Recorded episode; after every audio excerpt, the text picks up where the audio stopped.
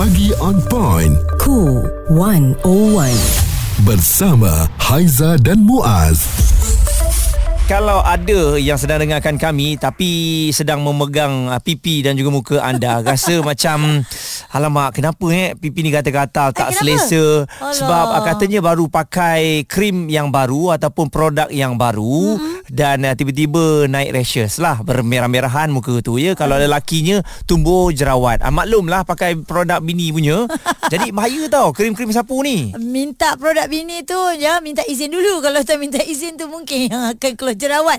Tapi dia punya cerita sekarang ni kan kalau kita tersalah sapu dekat kita punya kulit Mm-mm. memang boleh jadi apa macam-macam lah. Kulit akan jadi rosak, terkopek, kering macam-macam. Dan uh, sebelum ni Haiza juga antara pengguna uh, skincare Muaz yang ada hydroquinone. Hmm. Hydroquinone ni dia boleh memutihkan kulit. Dululah Oh. saya pernah try memang putih betul. Ha-ha. Lepas tu kau berhenti pakai dia kusam balik. alamak Tak tahu kenapa Dan hydroquinone ni sebenarnya adalah bahan pemutih kulit Dia boleh mengatasi berbagai masalah kulit Akibat hypermentasi Ada putih hitam-hitam kat kulit kita mm-hmm. uh, Yang macam mun, apa muncul dengan warna yang lebih gelap Berbanding dengan kulit kita Okey. Dan sampai kini Hydroquinone ini masih menjadi bahan aktif trop, uh, topikal Yang paling efektif untuk memutihkan kulit. Hmm. uh, Itu yang bila ada overclaim.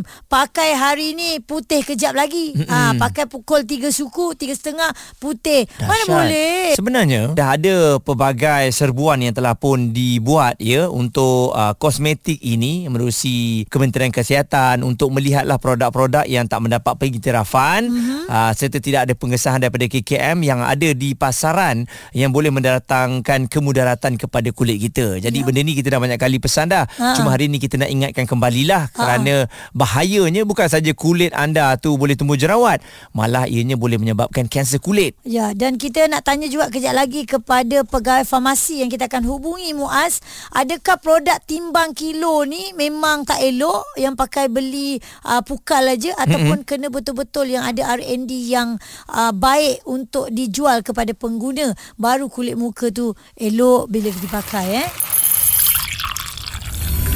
Perbualan menyeluruh bersama Haiza dan Muaz.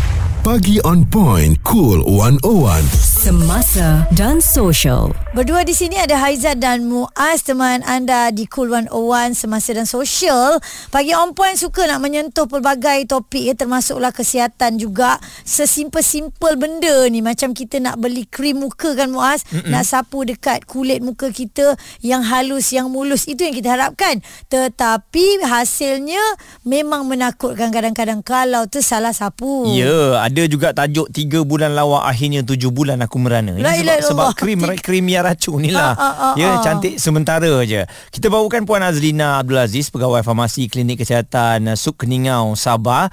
Jadi mungkin Puan di kesempatan ini bagi mereka yang mengalami masalah kulit sehingga kulit menjadi ruam merah bengkak dan gatal berpanjangan, krim sapu merupakan antara pilihan yang ada lah. Jadi apakah antara masalah kulit yang lazimnya ditemui dalam kalangan kanak-kanak dan juga golongan dewasa ni? penyakit kulit ni kan kalau kita tengok orang sekeliling kita sangat common paling biasalah dihadapi hmm. dan kalau kita tengok pada satu laporan yang diterbitkan oleh British Journal of Dermatology mereka anggarkan 1 per 3 population dunia ni menghidap penyakit kulit so kadang-kadang kita boleh nampak lah dalam family kita pun ada yang sakit kulit hmm. so penyakit kulit ni dia ada pelbagai jenis masalah kulit uh, dan gejala dia berbeza dari uh, orang lain mungkin gejala dia macam ni tahap keterukan orang lain pula uh, macam ni. Ah so semuanya berbeza. Ada penyakit kulit dia bersifat sementara dan ada juga yang bersifat kekal lah. Sesetengah penyakit kulit pula boleh sembuh sepenuhnya, ada pula yang uh, boleh dirawat sahaja uh, dengan sesetengah ubat krim uh, supaya kegatalan tu tak menjadi makin teruk. Ha-ha. So penyakit kulit ni dia boleh disebabkan oleh uh, sistem uh, imun dalam tubuh ataupun kita panggil autoimun. Kerengsaan, irritation ataupun jangkitan. Jangkitan mungkin disebabkan bakteria, kulit, parasit ataupun virus lah. So contoh penyakit kulit yang common berlaku daripada kecil dewasa ada dermatitis atopik ataupun kita panggil eczema lah. Hmm. Ah, je, betul. ah, jerawat pun merupakan uh, penyakit kulit juga eh. Oh, sebahagian daripada penyakit kulit Ya, eh. yeah, betul. Oh. Ha, ha, ha. So kalau jerawat tu teruk pergi jumpa doktor. Kemungkinan kadang-kadang rawatan salah satu rawatan jerawat pun uh, doktor akan bagi antibiotik. Hmm. Uh, so rap, dapatkan rawatan eh. Okey. So penyakit kulit, hmm. uh, penyakit kulit ni dia actually berkait rapat dengan faktor genetik. Uh, siapa kata faktor genetik tak ada kaitan dengan penyakit kulit? Ada juga. Hmm. So uh, bila bila seseorang tu bila pesakit dia ada masalah kulit, dia akan hilang sifat pelindung lah. Ha. So kita dah hilang dah satu fungsi kulit untuk melindungi kita. Hmm. Uh, contohnya eczema. Eczema ni sangat common. Baby pun ada ada eczema, dewasa yeah. pun ada eczema. So antara simptom dia, uh, pesakit akan rasa gatal, merah-merah pada kulit lah. Ada gelembung kecil berisi air, bersisik, warna gelap apabila kerap digaru. Kalau cirrhosis pula, dia lain tau dengan eczema. Dia disebabkan oleh autoimmune disease di mana hmm. punca dia kita tak tahu kenapa pesakit tu boleh ada cirrhosis. Tapi proses pertumbuhan kulit dia ni berlaku dengan lebih cepat berbanding uh, berbanding uh, uh, ma- uh, manusia pula sorry berbanding daripada uh, uh, pesakit biasalah. Okay. So uh, mm-hmm. simptom dia akan bersisik, warna merah dan gatal. Tapi eczema dengan cirrhosis ni berjangkit ke tidak? Ah hmm. itu kita ah. nak tanya kejap lagi pada puan dan kita nak ah. tahu juga adakah macam contoh krim sapu dekat muka hmm. yang ada hidrokinon tu boleh juga ke kita sapu dekat kulit yang ada masalah enzima kejap lagi terus dengarkan Kuluan Owen semasa dan sosial Responsif menyeluruh tentang isu semasa dan sosial Pagi on point bersama Haiza dan Muaz di Cool 101. Pagi on point di Cool 101 Haiza Muaz hari ini dalam Kesihatan 101 kita nak kongsikan dengan anda krim sapu yang kalau anda tak pilih betul-betul boleh membahayakan kulit. Ya, Puan Azliza Abdul Aziz pegawai farmasi klinik kesihatan dari Keningau Sabah.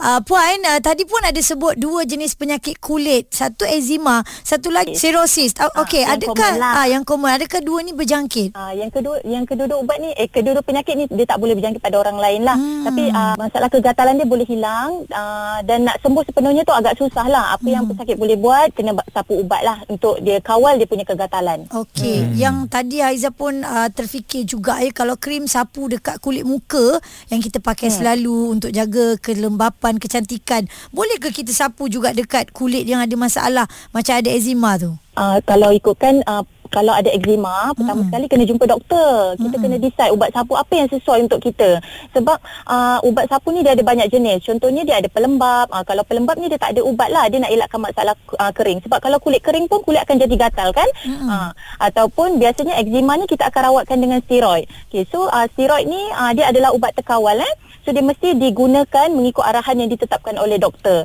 Uh, sebab steroid ni pun dia ada banyak uh, kekuatan dia. Ada daripada kuat, ada pada tidak kuat lah. Mm-hmm. Uh, so sebagai pesakit eczema, kena jumpa doktor, dapatkan nasihat doktor, uh, steroid apa yang sesuai untuk kita. Sebab bukan semua uh, bukan semua sesuai untuk kita. Uh, bila doktor dia ataupun ahli profesional dia nak buat keputusan uh, uh, steroid mana sesuai, dia akan tengok pada peringkat, dia akan tengok pada umur, tahap keseriusan kita mm-hmm. dan dia akan tengok jenis eczema, mild eczema ataupun chronic eczema. Dan lagi satu dia akan tengok dekat bahagian mana pesakit ni uh, menghidapi eczema. Contohnya bukan semua steroid boleh sapu dekat muka. Uh, kalau dekat baby bukan semua steroid boleh sapu pada baby. Uh, hmm. Mungkin kita akan ambil steroid yang paling tak kuat ke untuk baby. Ha macam tu. Okey. Okay. Dan sampai itu juga ni dakwaan daripada setengah orang beli ubat uh, kulit ataupun krim sapu ni melalui hmm. media sosial ni semakin berleluasa. Murah je. Lepas tu senang nak elok. Jadi mungkin pun ada nasihat lah mengenai perkara ini. Saya risau daripada elok sikit je sakit kulitnya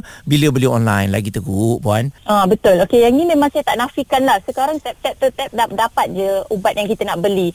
Ah bukan setakat ubat je, grocery pun kita boleh beli online hmm, kan? Betul. Ah so uh, apa marketing strategi peniaga? Dia orang akan gunakan testimoni lah. Sama ada testimoni tu betul ataupun tidak yang tu saya tak pastilah itu bergantung pada peniaga.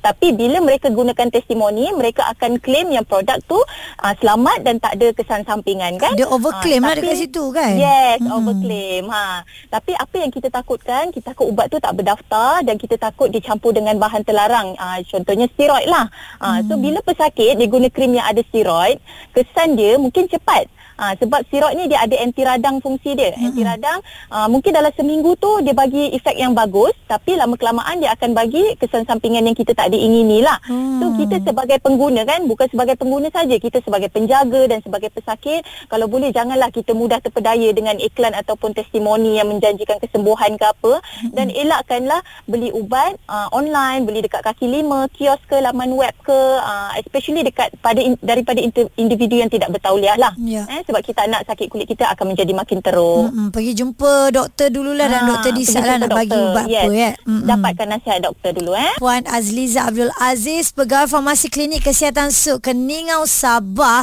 Ingat ya Jangan sebarang ubat yang anda beli tu Anda pakai sapu je Mm-mm. Efek dia tu kita tak tahu ya Kalau elok elok lah Kalau tak elok Kan dah menyusahkan diri Memudaratkan diri Saya dulu Haiza kulit penuh dengan jerawat tau. Dekat mana? Macam-macam Kulit? dekat pipi lah. Ah. Macam-macam produk yang saya cuba. Sudahnya yang Ah. paling okey adalah pergi klinik jumpa Ah, doktor. tu dia. Dia bagi krim yang betul dan lepas tu tak ada masalah. Ini kita pergi facial sana lah, facial sini lah. Hmm, tak jadi. Sebab kadang-kadang doktor tengok pada darah juga. Ada banyak benda yang dia check lebih detail kan. Jadi semoga bermanfaat perkongsian kita hari ini. Kejap lagi kita akan update kepada anda tentang konflik Israel dan Palestin di Cool 101 Semasa dan Sosial. Suara serta informasi semasa dan sosial bersama Haiza dan Muaz. Pagi on point. Cool 101.